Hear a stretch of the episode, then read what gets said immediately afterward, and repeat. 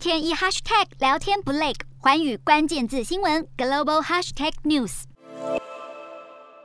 寒流来袭，却有一排又一排的患者挤不进医院，只能躺在医院外的临时隔离区受冻。昔日的东方之珠，如今宛如难民营。香港第五波新冠疫情持续升温，瘫痪整个公立医疗系统。有媒体引述第一线医护人员表示，最近平均每位急诊医护人员必须照顾六十到九十名病人，夜间人力缺乏的时候，甚至需要负责超过一百名确诊患者。医护人员工作压力倍增，身心濒临崩溃，患者也不可能获得妥善照顾。有民众表示，家中父母被政府框列隔离，到了医院却只能穿着尿布躺在床上。本来没有确诊，却因此生了病。患者只有到私立医院就诊，才能获得好一点的待遇。但香港公私立医院自费价差可以相距数十倍，不是所有人都负担得起。因为疫情严峻，香港引用紧急法延后特首选举，感染数字会直线暴增。其一原因是香港以往单日确诊从未超过两百人，实施最彻底的防。防疫措施就是入境隔离，应对如此大规模爆发经验不足。中国模式在香港也行不通，因为地狭人稠的居住模式，